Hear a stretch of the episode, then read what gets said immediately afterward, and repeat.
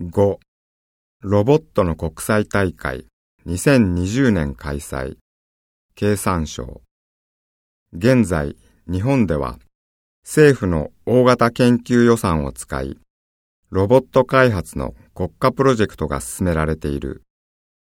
その一環として経済産業省が中心となり2020年にワールドロボットサミット WRS を開催する。大会には国内外から100以上のロボット開発チームが参加する見通し。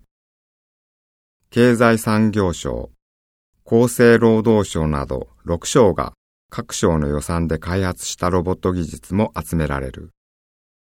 ロボットへの関心を高め、国内の技術開発を推進する狙いがある。